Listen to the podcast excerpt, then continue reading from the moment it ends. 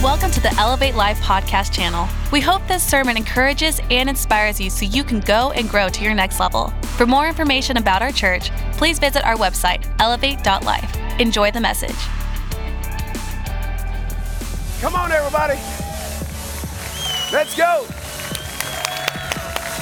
Let's go. So glad you're here. And if you're a guest with us, go ahead and stand with us. We make some declarations, and we're not clear, clapping for me, we're clapping for God. We're in His house, and good things are about to happen. So, by the way, clapping didn't start with golf. clapping didn't start with football. Clapping didn't start with basketball or any other sport. Clapping started as a form of worship. And when we clap, this is earth, this is heaven, heaven coming to earth. This is natural. This is supernatural. God's super coming into my natural.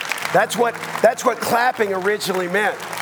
What it meant was this is impossible because it's, it's impossible for me.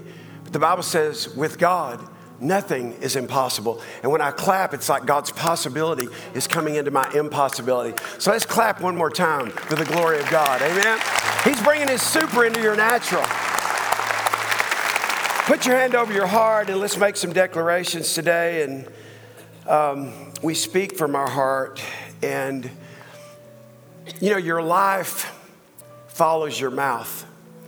A lot of people never realize that. They never realize that death and life are in the power of your tongue. The Bible says that they that love it shall eat thereof. The Bible says, out of the abundance of your heart, your mouth speaks. The Bible says there's good trees and there's bad trees, talking about people. And it's based on what comes out of their mouth. So we start every service by making declarations and not just saying it with our mouth, but out of the abundance of our heart, meaning what we say. So let's say this together. I declare that I'm created in the image of God. I am blessed to be fruitful, multiply, fill the earth, and take dominion. I declare that 2022 is my year of promise for me, my family, my finances, and my future. Put an amen on that. I declare that according to 2 Corinthians 1:20 that all the promises of God in him are yes and in him amen. So give me a big yes and amen. Yes.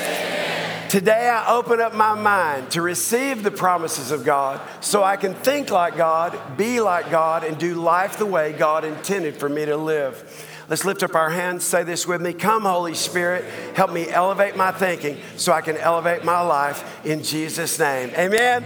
Come on, would you? Would you just tell somebody they're looking good? You're glad they're here. Give them a hug or a elbow bump or something. All right. So glad you're here. It's really an honor to have you. Thank you for watching all over America and around the world. Heather in Oregon, Scott in Utah, Tammy in Colorado. There's watch parties going on in Orlando, Florida right now. 112 people have gathered together to be a part of our service in Orlando, Florida, just to be a part. So thank you so much for watching. Literally hundreds and thousands of people all across America in different parts of the world. And thank you for being here live and for braving the weather to be here. Pastor Sheila and I just flew back from Colorado where there was a foot of snow that just happened in just a few hours overnight. And we come back to the glory of Texas, and we have like a little bit of cold, and everything shuts down. Oh, there's gonna be a little ice on the streets. Don't go to work; you might kill yourself. And uh, you know, all the schools are closed because it went sub 30. Anyway, so, so whatever you had to do to get here and weather your own storm, thank you so much. Uh, Texas finds a way just to do whatever we want, and the weather's a good excuse. So, welcome to the Lone Star State. I'm a proud Texan leading the way in America. Anyway, so glad you're here. Hey, just a little family talk before I get into my message today. Uh, this is Promise the Dream Weekend. For those of you who don't know what that means, beginning this month, the first weekend of every month, we're all going to give over and above. And everybody said, Amen. Not just your tithes, but your offerings. And I want to encourage you to do that. I want to encourage you to, to, to, to be a person that makes generosity one of your superpowers. And that's because the Bible says in Proverbs 11, verse 24 through 25 in the Message Bible, that the world of the generous gets larger and larger. The world of the stingy gets smaller and smaller. Those that bless others will be blessed themselves. When we are generous, we're the most like God. And for those of you that don't know much about our church, I just thought I'd do something today, just right up front. Um, and again, none of my pastor friends would do this because, you know, you, have always got guests and they would say, man, you're going to start talking about money just right from the top. We don't talk about money, we talk about giving. We talk about what a privilege it is to be like God and to, to, to be good stewards of what God's given us to advance His kingdom, His mindset, His purposes in the earth. And for those of you who don't know, I just want to show you a quick picture because you might say, man, this is a big church. In fact, uh, when we were building this church, we were the largest building project in America in, in terms of churches. I wanted to put on the top bigmoneychurch.com just for people that would criticize. And uh, so when they would fly over, oh, that's that church, all they want is your money. And uh, so, so I just want to explain something to you, a couple of things. I want you to see this. Um, and we'll come back to the QR code in a minute and get your, your your phones out in a minute because I want you to get that QR code. But I want you to see what we do with our money here. I think this is important, and especially those of you that are new with us. Um, general and administrative, I want you to notice the blue pie for a minute. The general and administrative expenses of this church are only 16% of our budget. To put that in perspective, every church in America that I know of is between 35 and 65% in that area. We operate a tight ship, a lean ship, and we handle God's money well. And you can know that. So here's what I want to tell you 10% goes to missions and outreach, just like we, we obey God, just like we want you to obey God in your tithes and offerings. And that's a tenth, that's 10%. Uh, 10% are for buildings and grounds. Now, let me explain this to you. We have 168,000 square feet. Can you imagine what the electric bill is on this place? Think about your own house. Think about what, it's, what it takes to, to keep up this facility, to keep up all that we do, from the parking lots to everything that we do. And then I want you to look at that number. To run this place, 10%. 64% of the money that comes in is for the advancing of God's kingdom. That's what you can know. That's what you can know. And again, you have to understand, most churches, that 64% is to keep the lights on, to keep things happening around there, to make sure things are taken care of. And the reason I share this with you is because this is intentional, this is strategic. When I founded this church 22 years ago, my heart was to be a good steward of what God had, had given me to start and to oversee along with our corporate board, and that's, that's what we do. And I want you to understand this, but also understand this. Most churches, the 64% is the G&A. It's not ministry, it's not. So, with all due respect, really hear my heart now. Whether you give or not, we're gonna have church here. Whether you give or not, that seat you're sitting in, somebody paid for it. Whether you give or not, somebody paid for that parking lot that you just freely pulled into. Whether you give or not, those toilets are going to work. And by the way, you're going to walk in those bathrooms. They're going to be some of the nicest restrooms you've ever walked in before. You know why? Because I grew up in churches where it seemed like the least amount of money was what they put in the bathroom. I want people to go in the bathroom and have a good experience. The toilets are going to work. It's going to look nice. It's going to smell nice. It's going to feel nice. And this place is the house of God, and it will be the nicest building in Frisco, Texas, to the glory of God. So I just want you to know that. And oh, by the way, that cost us 10% to make it the nicest place because it's the house of God. So I'll encourage you feel good, not only about first fruiting God, but feel good about giving over and above. Here's my challenge to you. Put the QR code up there. I'm gonna ask you take your phones out right now. Everybody do this, whether you decide to give or not, everybody do this. But, but get the QR code because I'm going to ask you between now and March 31st to make a pledge. A pledge towards what? A pledge towards just giving over and above. A pledge that'll say, you know what? I want to continue to advance God's kingdom. I don't just want my life and my money to be about my four and no more. My house, get all I can, can all I get, and sit on the can. I want my life to be lived with a transcendent cause. And my hope is that you'll beat me in giving. Because the truth is, I'm going to give you a report on March 31st. I'll probably be the number one giver in the church. Not many pastors can say that. Now, let me tell you why. Not because of what you pay me, but because of what I make happen in business in my life through my coaching and masterminds and all the things that I do. So I'm saying that to you not to pat myself on the back. I'm saying that to you. I want to challenge you because I'm one of you. I'm actually living this. One of my superpowers is generosity. I believe that God has called us to be like Him and to advance His kingdom generously. And what I've discovered in my own life is that God has opened the windows of heaven over me and poured out blessings that I cannot contain, and it continues to happen. And guess what? He'll do the same for you. Amen? So consider putting God first, first of all, but also consider making a pledge between now and March 1st just to give over and above, just to advance God's kingdom, just to do more. Uh, Steve, where are you? Steve in this service? I saw him in the front row before. Steve is over our missions. He's probably smoking a cigarette in the back. If he is, Steve, finish your cigarette and come back out here. But anyway, seriously, um, I, I I don't know when our next drive is. Do you know, Josh, when our next um, food drive is? Is it? It's a serve day. Did y'all talk about serve day already? Did y'all talk about it? Yeah, February 19th, serve day. In case I didn't talk about it, there you go. But anyway, let's all give. This is how we give around here. I want to encourage you again let's, let's all say, hey, between now and, and, and March 31st, here's what we're going to do over and above to advance God's kingdom. Then we'll do April through June. Then we'll do July through September, October, and then October through the rest of the year. So, so we're all going to give over and above this year, and guess what? We're going to have an over and above year. How many of you want to have an over and above year? Come on, come on, let's do that. All right. So thank you for that. This they, they put it, this is the way you can give you if you if you haven't already given online, you can. Uh, we have giving boxes around here, and there's just all kind of ways to give. So thank you for your faithfulness. Thank you for being here. And if you're a guest with us, this isn't for you. We're just having a little family talk. Now the rest of it's for you. Okay? All right. So we're in our year of promise. Everybody put a yes and amen on that. And uh, our core scripture that we've already spoken over ourselves, 2 Corinthians 1, verse 20, for all the promises of God in Him are yes, and in him, amen, to the glory of God through us. This is what I want you to understand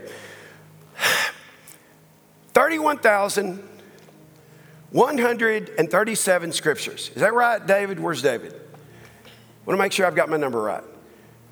All my guys, I don't know where, they're, they're all in a circle smoking a cigarette or something. I don't know where all my pastors are. But anyway, 31,137, I think it is, verses in the Bible, 7,487 promises in the Bible. What that from God to man. What that means is one out of every four verses in the Bible points to, infers, or is a part of the promises of God for our life. In this year of promise, um, I just believe that God really wanted me to highlight this and help us to understand not only what the promises of God are about, but why God makes promises, what promises mean in the Bible, because all, all the promises of God, not some of them, but all the promises of God in Him are yes, and in Him are amen to the glory of God through us. And so it's important for us to understand that. So a promise is funny. This week, uh, little Pastor Precious, Pastor Sheila said to me, she goes, Hey, I think it would be good if you uh, talked again about the definition, the biblical definition of a promise. And so I didn't do what Joel Osteen would have done. Uh, he would have said, I think it'd be fine if we didn't do that. That's what I love about Joel. Some of y'all don't know Joel, but Joel, he never says no to anything. He just says, I think it'd be fine if we didn't do that. Like, like when, when Pastor Precious tells me something, I've never said that. You know, thank you for that, but I think it'd be fine if we didn't do that. No, never. It's like her voice is second only to God. And so when she said that, I go, I sure will. I sure will, Pastor Precious. So this is for her, and this is for you. Promise in the Bible, here's what it means a declaration of assurance. Everybody say assurance that one will do a particular thing or that a particular thing will happen. Ground for hope, expectation, or the assurance of eventual success. This is what promise in the Bible means. A legally binding, watch this now, declaration. I find this interesting. Now, when we, th- when we think about legally binding, we think about legally binding documents. But in the Bible, it's a legally binding declaration. Which we started this service, by the way, by making a legally binding declaration. That's why it's important that you understand the power of your words. A legally binding declaration that gives the person to whom it is made a right to expect or to claim the performance of the forbearance of a specific event. And then in the Greek, here's what the promise means to announce oneself. Wow. You know that when you make a promise, you're announcing yourself. You're announcing what you do. Now, watch this. And based on the promise that you make, you're announcing that out of your repository or out of your reservoir of who you are, you're, you're making a promise because you believe you can fulfill that promise. So, uh, when my father passed away a few years ago, uh, my brother was there. I have an older brother and a younger sister we were all sitting in a room with my mom, and my mom, of course, was upset. So I said, Mom, put, put your hands in my hands. And so my brother didn't say it, my sister didn't say it. Now, I'm not making any comment about that one way or the other, but out of my repository, out of the, out of the, the reserve of who I am as a person, out of what I'm able to do, I looked at my mom in the eyes and I said, Mom, for the rest of your life, you will never have to worry about money again, ever. No matter what happens. Now, can I tell you, when a woman has lost her husband, what do you think is the number one thought in a woman's mind? Like, what am I to do? And so I looked at my mom, and again, that, that's not a promise my brother made. It's not a promise my sister made, and I'm not saying that to pat myself on the back. I'm saying that's the same way with you. When you make a promise, it's because you can deliver it. And me making a promise or you making a promise has nothing to do with whether that person can understand, keep, agree with, or even necessarily wants the promise. But here's, here's the mistake that we make we make a mistake because we think when we make a promise, that somehow it binds the person to the promise that we've made, and we project the expectation of our promise to somebody on somebody else. Is anybody getting what I'm saying? So we stop making promises and we stop keeping promises. Watch this based on what somebody else does or doesn't do rather than who we are as a person. So when God makes a promise to you, He's making it out of the repository, out of the divine well, if you will, out of his capability to be Almighty God, the Alpha, the Omega, the beginning, the end, and the first and the last. In other words, you can bank or you can take it to the bank, the promises God makes, not because of what you do or don't do, not because of what you know or don't know, but because of who he is. That's what God wants you to know about his promises. By the way, let me just pause for a minute and say I'm so honored today to have uh, my cousins, Jerry and Tammy, and my favorite uncle of all time. At 85, my Uncle Ted, the sharpest man in any room, the nicest suits my father ever wore were the suits my uncle gave him. And so, Uncle Ted, would you stand? This is my favorite uncle right here, my Uncle Ted. So glad to have you. He lost his wife, his my, my beautiful aunt, she was the only person in his life that was classier than him and had the clothes in the closet to prove it. But the reality is, is that at whatever stage of our life that we're in, if we hadn't died yet, that's because God had finished with us yet. So I want to say that to you, Uncle Ted. God's not finished with you yet, and there's a reason you're still here in an ideal world, we all want to be, was it Noah Sparks? Is that his, that wrote the notebook, Nicholas Sparks? That we lay together and we go to heaven together. and it just seems like that's the way it should be. But God is the one who decides when we're born, and He's the one that decides when we die. And until we take our last breath, let's keep on pressing toward the mark of the prize of the high calling in Christ Jesus. Thank you, Uncle Ted, for being here today. the promises of God are so important because the promises of God are synonymous with the covenants of God. So God makes a covenant with us to love us even when He knows we can't love Him back like He's going to love us.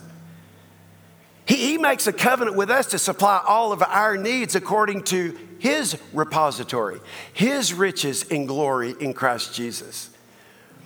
So the promises of God are so important. And I promise you, if you will do these two things, the promises of God are accessed by your faith and they are progressed by your obedience, then the promises of God in 2022 are going to be yours. The promises that you claim, the promises that you believe that are for your family, the promises that you apply your faith towards and your obedience towards. Will, how you doing, Will? Is that a girl you're sitting next to? Man. I don't know, Will's so handsome. And then I saw Will, like he's one of the most beautiful men ever. And then I see this girl sitting next to him. Hi, have we met? I'm Keith. I'm Will's um, spiritual father. And so I just want you to know from a distance, I approve. Uh, so you're welcome, Will. Uh, anyway. How great is that? His mom and dad are sitting right here, and brother. It's Asia? Beautiful name. She have a good family? Good? We'll talk more. Okay, no. But anyway. How many of you are fortunate enough to know you're sitting next to your promise? Come on, y'all. Mine's right there on the front row.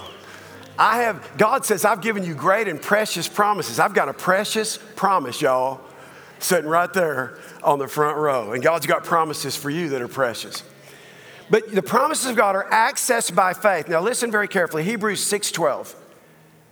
That you do not become sluggish, but imitate those who through faith and patience inherit the promises.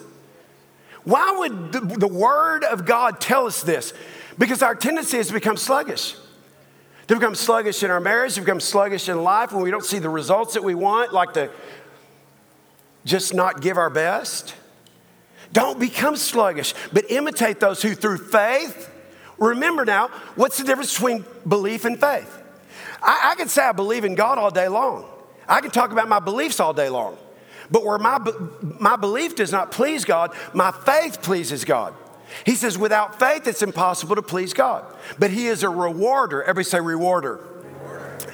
He's a rewarder of those who diligently, who fight through whatever they have to fight through, that seek Him.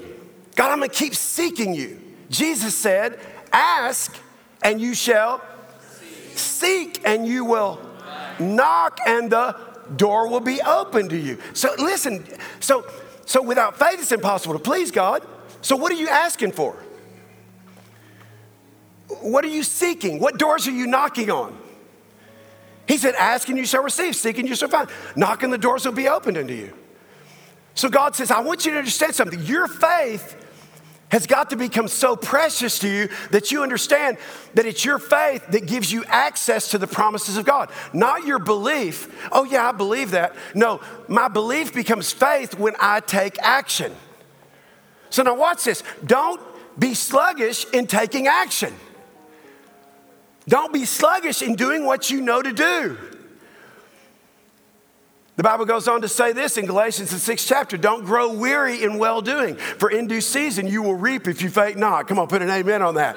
So, so, so why, would, why, would, why would the Bible say don't be sluggish and don't grow weary? Because that's, that's our tendency. When we don't see the results, when we don't see the outcomes based on the objectives that we have, when we don't reach our goals, when what we're believing for doesn't happen, then the tendency say, hey, it's not worth it. In my marriage, it's, it's, it's, there's, there's no reason for me to keep doing this because there's no reciprocation. Watch this now. I didn't make a promise to Sheila and expect her to keep my promise. So, this last week, we were on a, a marriage podcast together and uh, with a, a couple in, I think it was Indiana and they asked us to be on this podcast. So we're talking, and they said, Hey, man, we've heard about the 20th. Now you celebrate her on the 20th. I said, Yeah, this month is 542 months. And uh, I told him the story about when she said yes to being my girlfriend on January the 20th, 1976. And I said, as long as we're together, I'm gonna celebrate you on the 20th. And so they said, Tell us all about it. So I told them the whole story. And then Sheila said, Well, hey, let me just say something. Most of the time, I don't even remember the 20th.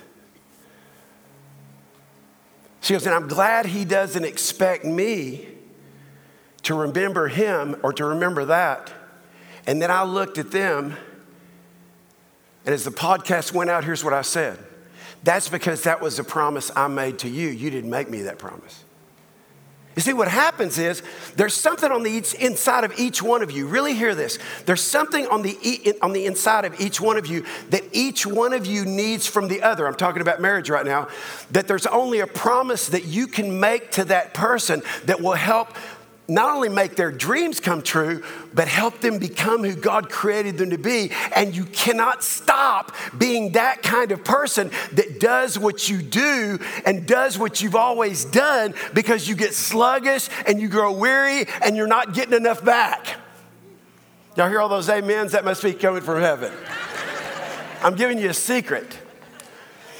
So, Jermaine Jackson, some of y'all just too young to know had one big hit. One big hit, Arthur. You remember it? Do what you do. Do what you did when you did what you did for me. Do what you did when you did what you did to me. Now, hey, now let me ask y'all a question. You know what the tendency is? You stop doing what you did when you did what you did to get the person that chose you over everybody else because you did what you did when you did what you did. this is human nature. Human nature is I stop pressing. Human nature is I start bringing the best of myself. Listen, I want to talk to every man here. When you got your eye on a woman, Will, She could be in Asia. She could be in Texas.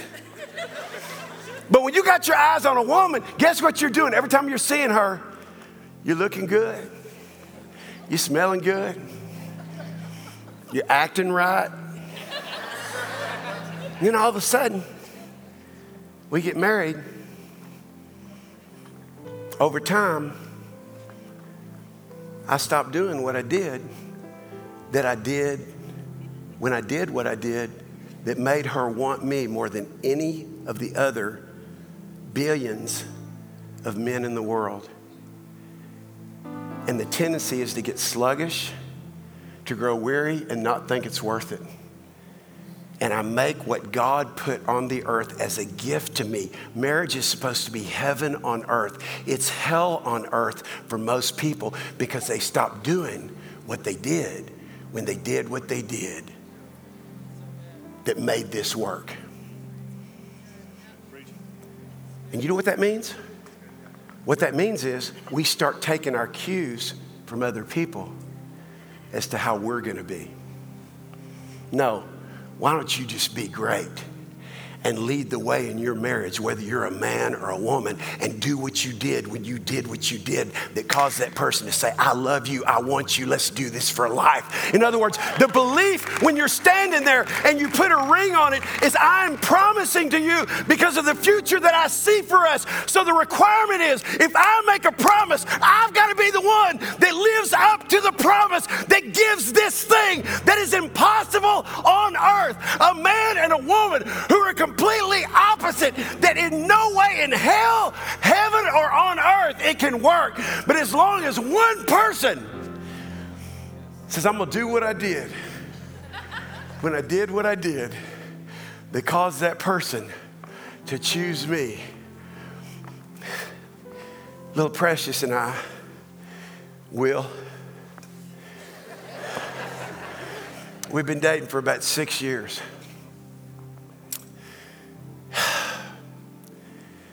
Her parents thought she could do better.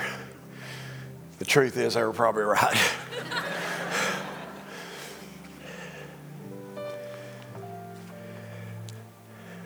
to be honest, I'm not saying it should be demeaning or anything else. Her mother looked at me one day and said, I think you're a great guy. There's just somebody better for my daughter. That was after six years.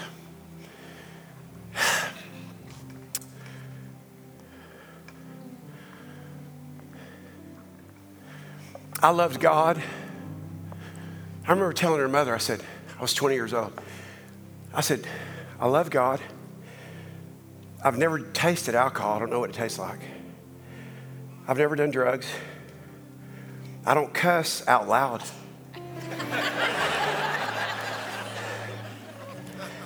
I've lived for God my whole life. I've never had sex with another girl or your daughter after six years. And I really want my life to please God, so I want to ask you a question. What is it that you want for your daughter? She said, I don't know. I just don't want you. Now, watch. I want you to really hear me.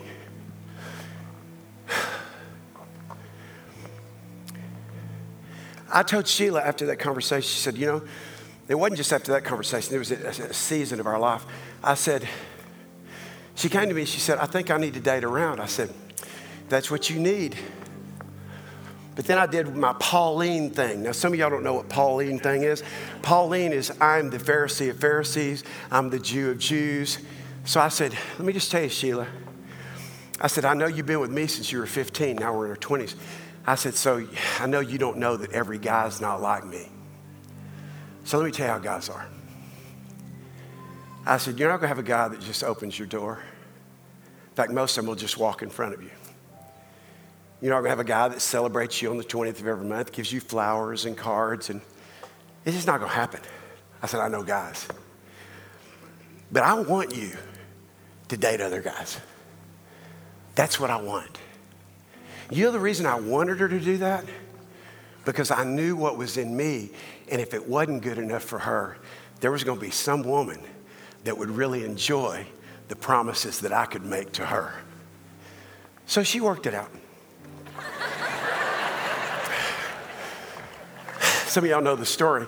I went to my then best friend and I said, You're the best guy I know. We were on a golf course, Uncle Ted.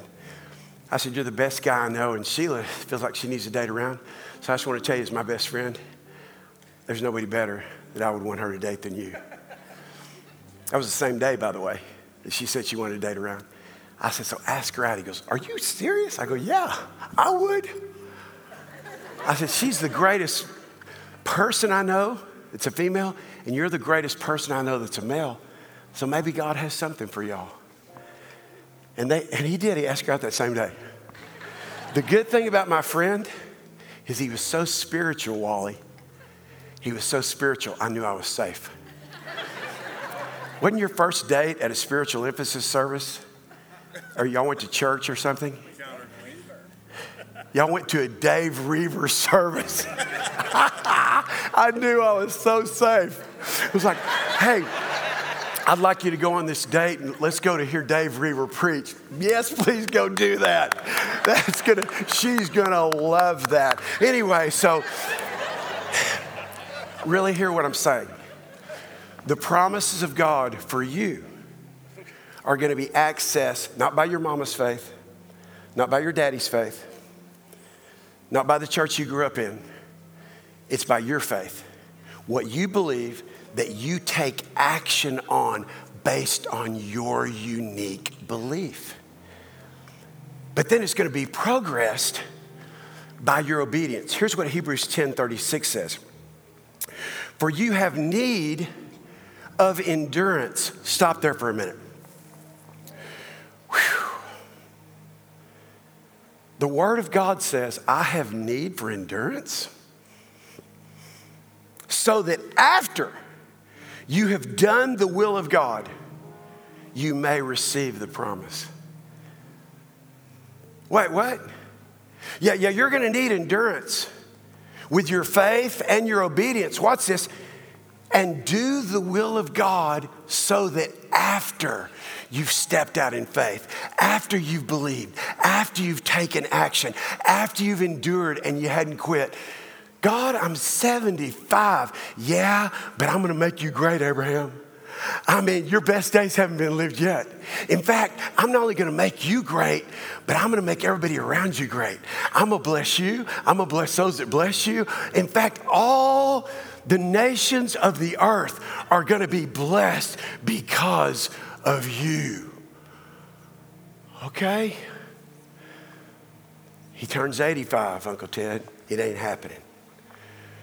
He turns 95. It ain't happening as he approaches 100 years of age, he tells God, I might be up to this, but have you seen Sarah?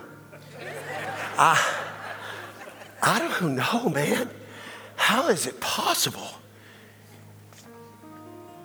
And the same thing the angel told Mary, a young virgin Mary, with God, nothing is impossible. It doesn't matter what it is, nothing is impossible. In fact, with God, all things are possible to them that believe. Nobody can determine what you're believing for. What are you believing for? I love the old church hymn Don't stop believing. Oh, I know y'all sung that in the church you grew up in. Don't stop. You know what happens to us? We stop believing. Therefore, we stop receiving because we don't access the promises of God by our faith, continuing to take action with endurance, doing the will of God when it doesn't seem to be bringing any results. And God says, after you've done that, you'll need endurance. Don't get sluggish. I had a young man came to me in between services that's a distance runner, and he said, Pastor Keith, I like have just never met somebody with so much energy. How do you do it? I said, This is what 62 looks like.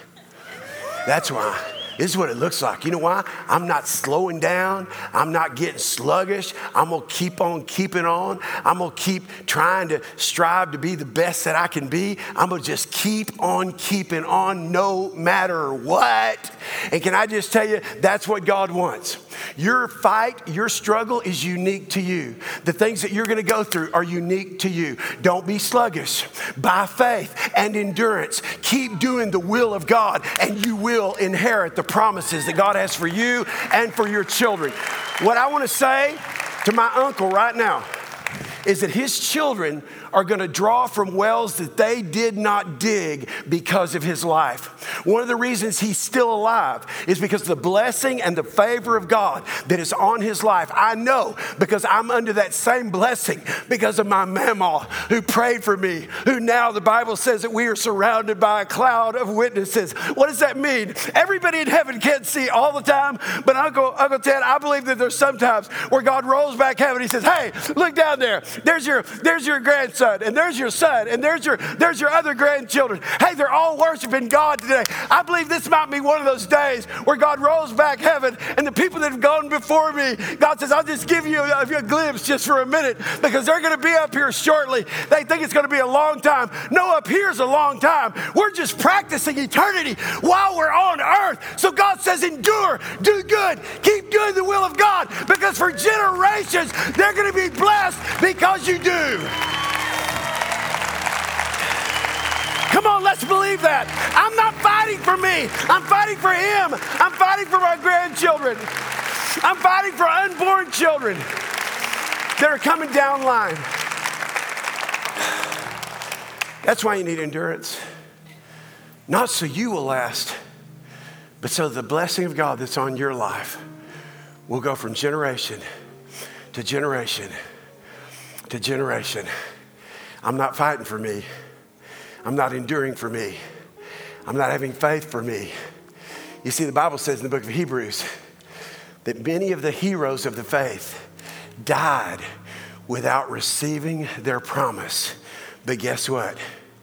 We're living in some of that inheritance right now. Isn't that beautiful? So the promises of God are accessed by faith and progressed by obedience. I've got a few more minutes. Are you getting anything out of this? I hope this speaks to you. More reasons why God gives promises. Chuck, throw me a water. More reasons. Man, I've been screaming and yelling. It was so funny. Whitney, my daughter, she, uh, after, the, after the first service, she was standing back here leading in worship. And she goes, Man, Dad, you're sweating, you're hot. I go, Yeah, I was really fired up today. She goes, I know I heard you screaming. That's what my kids say to me all the time Dad, you really screamed a lot today. I go, That's me. I'm passionate about God. More reasons why God gives promises. And the reason I say more is because the last two weeks I've talked about why God gives promises. But here's more reasons. Listen very carefully now. God gives promises to prove who God is.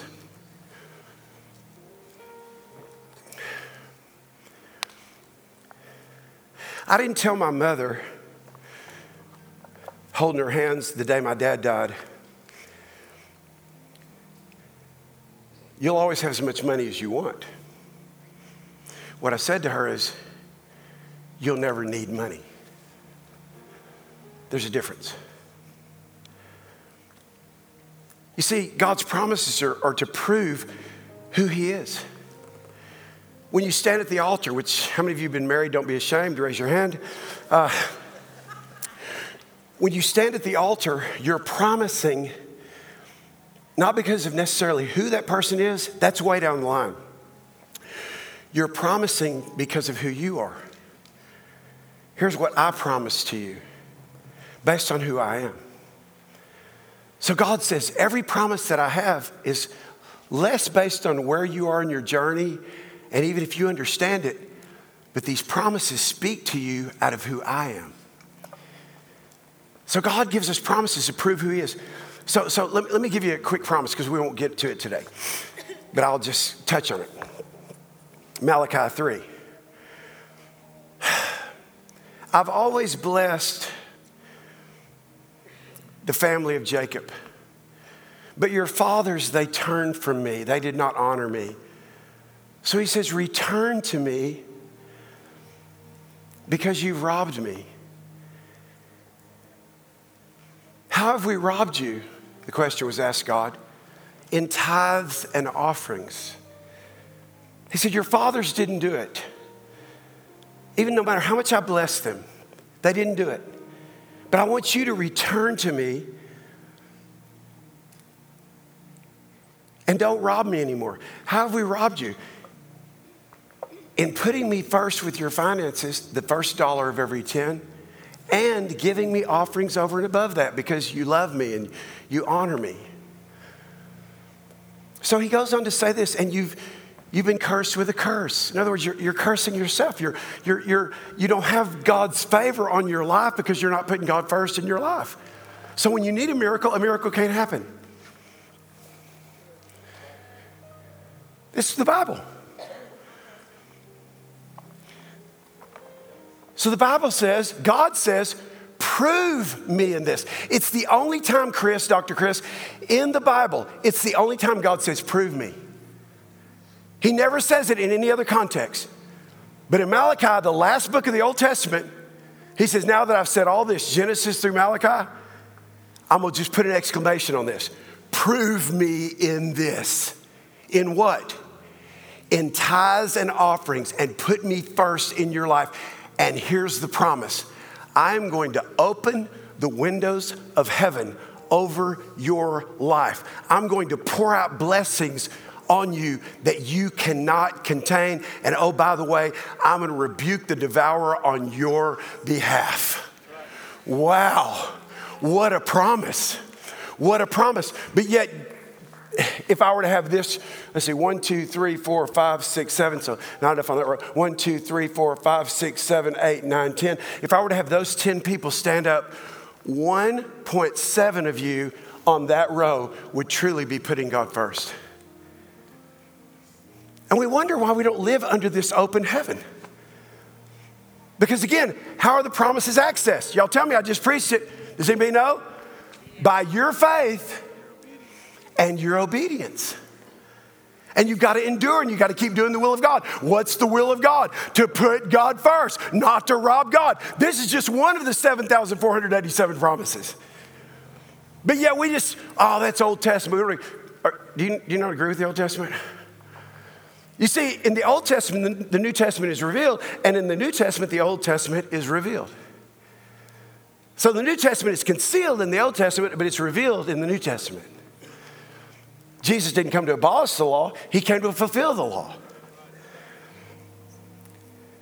So God gives promises to prove who he is. Now look at this next thing. God, and he says, prove me. But I want you to really get that, like settle that in your mind. I never heard this growing up. Because it's revelation. It's only one time in scripture where God asks you to prove him. Only once. Because he says, Watch what I do. I'm going to do something for you you can't do. I'm going to open the windows of heaven over your life. I'm going to pour out blessings on you that you cannot contain. Most people don't even know what that's like. Watch this. Because even as a Christian, they've just been inconsistent. They give sometimes, they give when they feel like it. They, and they think when they're tithing, they're giving. They're not. When you give the first dollar of every 10, you're returning to God what He says is His. That's why you're robbing Him if you don't do it. Now, we've already taken the offering, so I'm not saying this to take an offering. I'm saying this to teach you so that you get it. Because if you're going to get the promises of God activated in your life, you're going to have to apply your faith and your obedience and continue to endure and do the will of God. Somebody put an amen on that. But it's also to prove who you can be with God and then to prove what God can do in you and through your life. So, so let me tell you what happens to most of us. We have stuff that happens. There's, there's, there's controllables and there's uncontrollables, right? You hear me talk about this a lot. There's controllables and there's uncontrollables.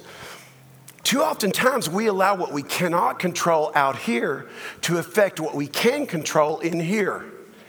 That's why the Bible says a person that doesn't rule their own spirit is like a city with its walls torn down. And so the devil's gonna tempt you, watch this, here's how he's gonna tempt you to allow what you see and allow what's happening out here to influence what's happening in here. So that you live outside in and the things on the outside influence the things on the inside.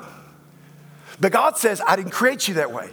I created you to live from the inside out so that you're not subject to what happens out here because you can't control everything that happens out here. But listen to me, you can control everything that happens in here. Yeah, but you don't know what they did. You don't know what they said. They abused me. They left me. They, you, don't, you don't know what happened. And all of a sudden, people live broken. They live unhealthy. They live dysfunctional. Why? Because you don't understand this principle that God gives his promises to prove what he can do. Watch this now.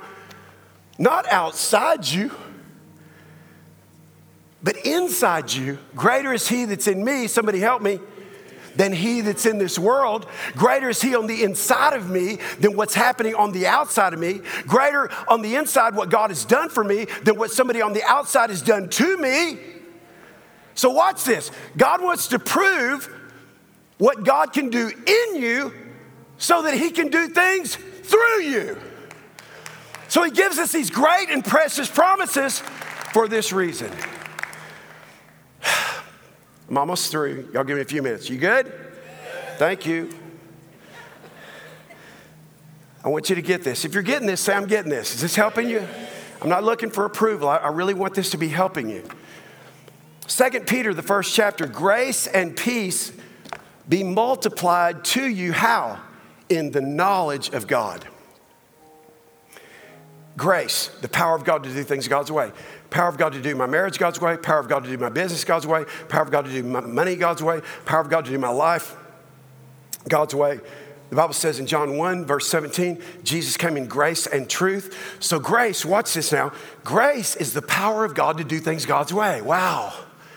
And then peace is wholeness, wellness, and prosperity. Grace and peace be multiplied to you. Anybody interested in that, by the way?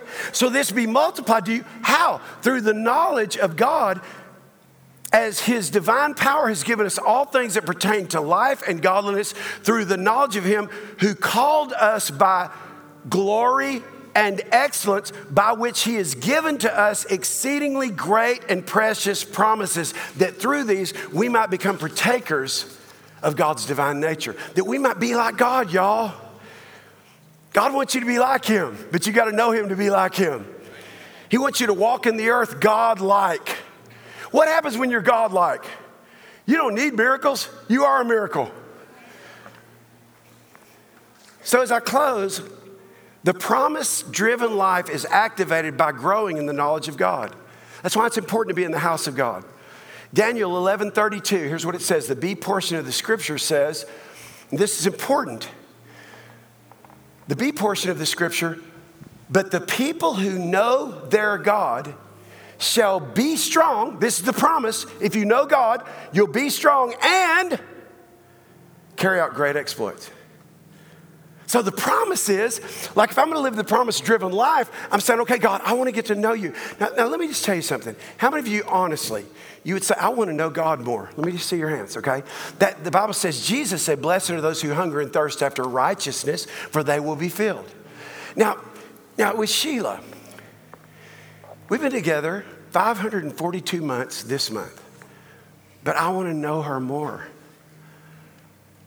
I want to experience her more. So, back to what I said I can't stop doing what I did when I did what I did that got her. Otherwise, that's when I stop knowing her. Will we do what we do as men because we want to get to know her? So we call, we text. Now, back in the day, text. Where's a landline? There was not even such a name, it's just phone. Today, totally different game.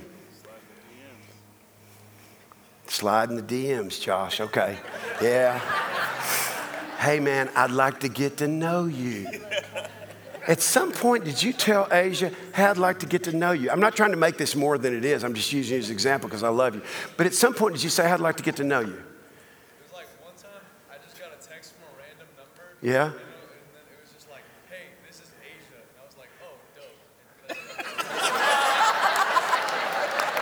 now, see, oh, dope. You got some dope? Is that why you're uh, like making my beeper go off? At some point, every one of you that are married, y'all listen to me because y'all know this. I want to get to know you better. Watch this. If I want to get to know you better, I better put on the best version of myself. Well, girl, you knew I was like this when you married me. No, you've gotten a lot worse. no, you weren't like that. You didn't smell like that.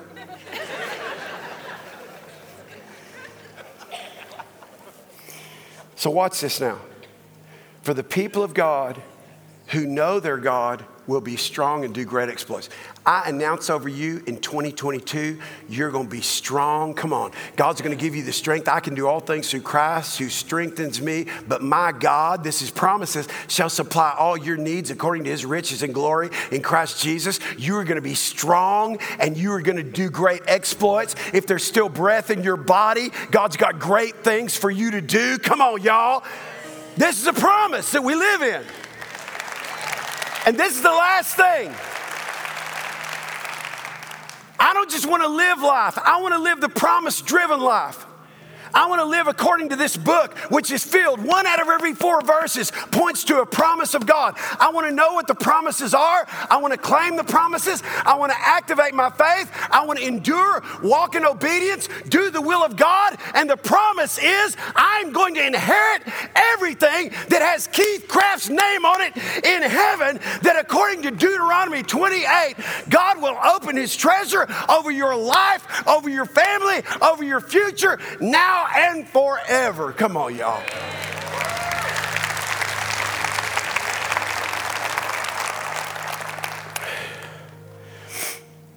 So, the promise driven life, this is the last thing, is a call to glory and excellence.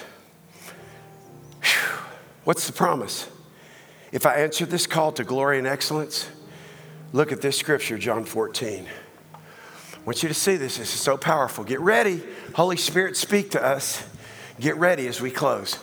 Go to John 14, guys. Most assuredly, this is Jesus. You can take it to, to the bank. Most assuredly, I say to you, he who believes in me and the works that I do, he slash she will do also. Here's the promise and greater works than these will he or she do because I go to the Father. Next verse. Here's the promise. If you believe in me because you know me, and you do my will, and you persevere and you endure, whatever you ask in my name, that will I do. That the Father may be glorified in the Son. Wow. If you ask anything in my name, I will do it. Some people get very discouraged with this because they say, Well, I asked and it didn't happen. Back up. How's your faith and how's your obedience? Well, I love God, I believe in God. No, how's your faith and how's your obedience? Have you put God first? Because that's the people who get an open heaven over their life. I, I just stopped praying because God doesn't answer my prayers. It's not about God not answering your prayers. You see, God's part is to give you his glory. Your part is to develop a spirit of excellence. Listen very carefully now to what I'm saying because this is the revelation. This is what most people miss. We have been called to glory and excellence. What is glory? Jesus prayed this. In my book, Your Divine Fingerprint, you can do a deep dive on this if you want to study it, because this is what I talk about. Jesus prayed the most important prayer that's recorded in the Bible. John 17 is a prayer that Jesus prayed. And here's what he said in verse 22 Father, you've given me your glory, now I give it to them. The glory of God is the 1% in your DNA. Do you know that 99% of your DNA is all the same?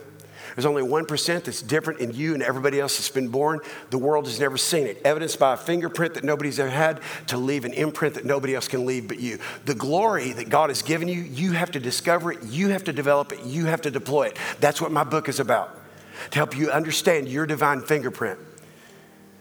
Pastor Sheila just told me the other day, publishers, by the way, they do whatever they want. She posted this picture that my book is going in Korea. Well, I'm glad my publisher told me. I have no idea. It's being sold all over Korea, different parts of the world. And the guy that posted it in Korean said, this is, the, this is the most important leadership book I've ever read in my life.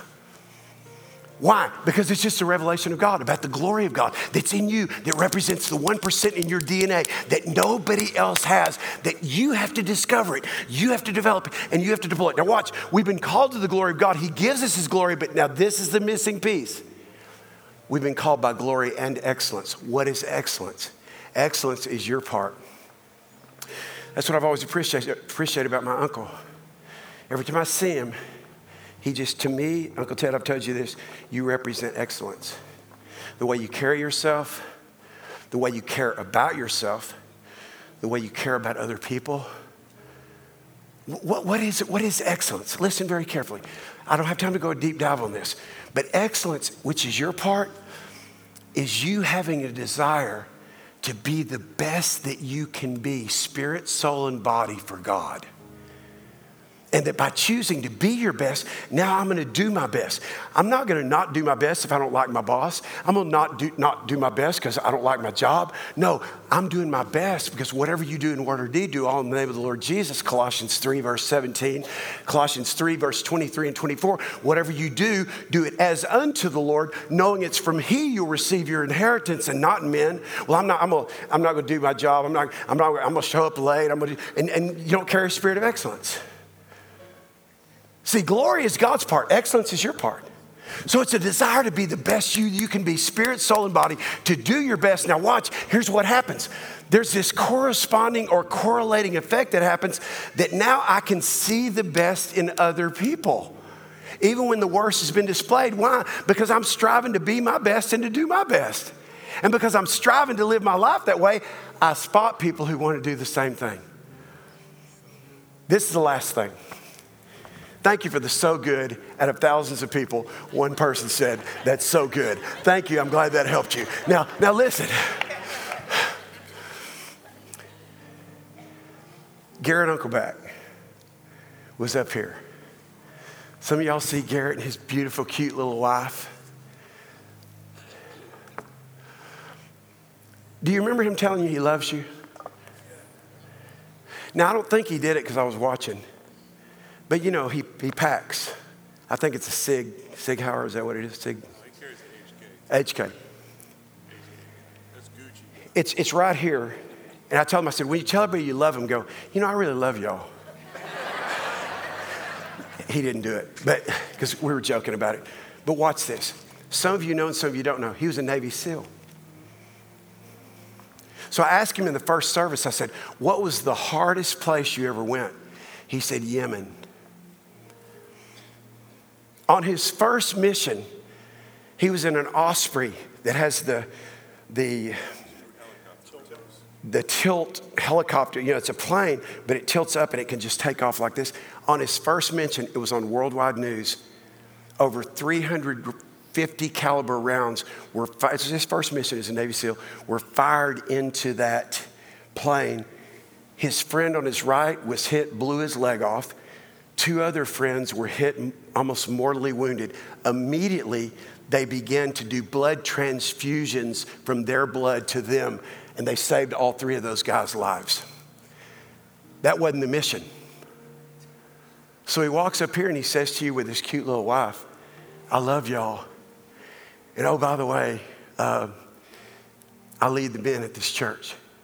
So when he was leaving to be a Navy SEAL, here's what I told him I said, Garrett, this is your training because you're going to come back and help me raise up great men in Elevate Life Church. I said, You know why? Because the men in the church world suck. Oh, don't clap. That's women that are clapping. They're sluggish, they don't have any endurance. They quit, they give up. And I said, I need you to help me because God has given us a unique assignment in Elevate Life Church that we are called to glory and we are called to excellence. And I need some men who are powerful, who are strong, who don't quit on their marriage, who fight the good fight, who show up, who decide they want to be a man of God. That's what I need. So he went, he became a Navy SEAL, brought that spirit back here, and let's go, Ben. Let's go. Let's go. We got a warrior night. I appreciate those of you that are standing and those of you that aren't. Both of you. But we got a warrior night. Come learn what it is to lead a great marriage, to lead yourself well, to lead yourself financially. Come learn what that's about. Why? Because God doesn't need men who just take up space and who've stopped doing what they did when they did what they did. You see Garrett up here. He says, I love y'all. And you have no idea the price that he's paid to stand on this stage. The price that he paid before he ever married that girl. The price that he paid before they ever had a baby. The price that he paid to be who he is. And until I take my last breath, I'm going to fight to live in the most excellent way I can, spirit, soul, and body, for the glory of God, knowing that God is for me. So who can be against me? That He is on my side. And maybe in this world where we see from the White House all the way down weak leaders, weak men, weak women who have no moral foundation, maybe God will raise up some powerful men who can shake the foundations and bring America back and the world back to what God intended. Come on. We need strong leaders. We need strong men. We need strong women. Thanks for listening. Make sure you subscribe to our channel on iTunes and YouTube. That way, you know when a new sermon has been uploaded. Also, if this message has impacted you and you want to contribute to help us reach more people, feel free to go to elevate.life forward slash give. We look forward to seeing you here next time.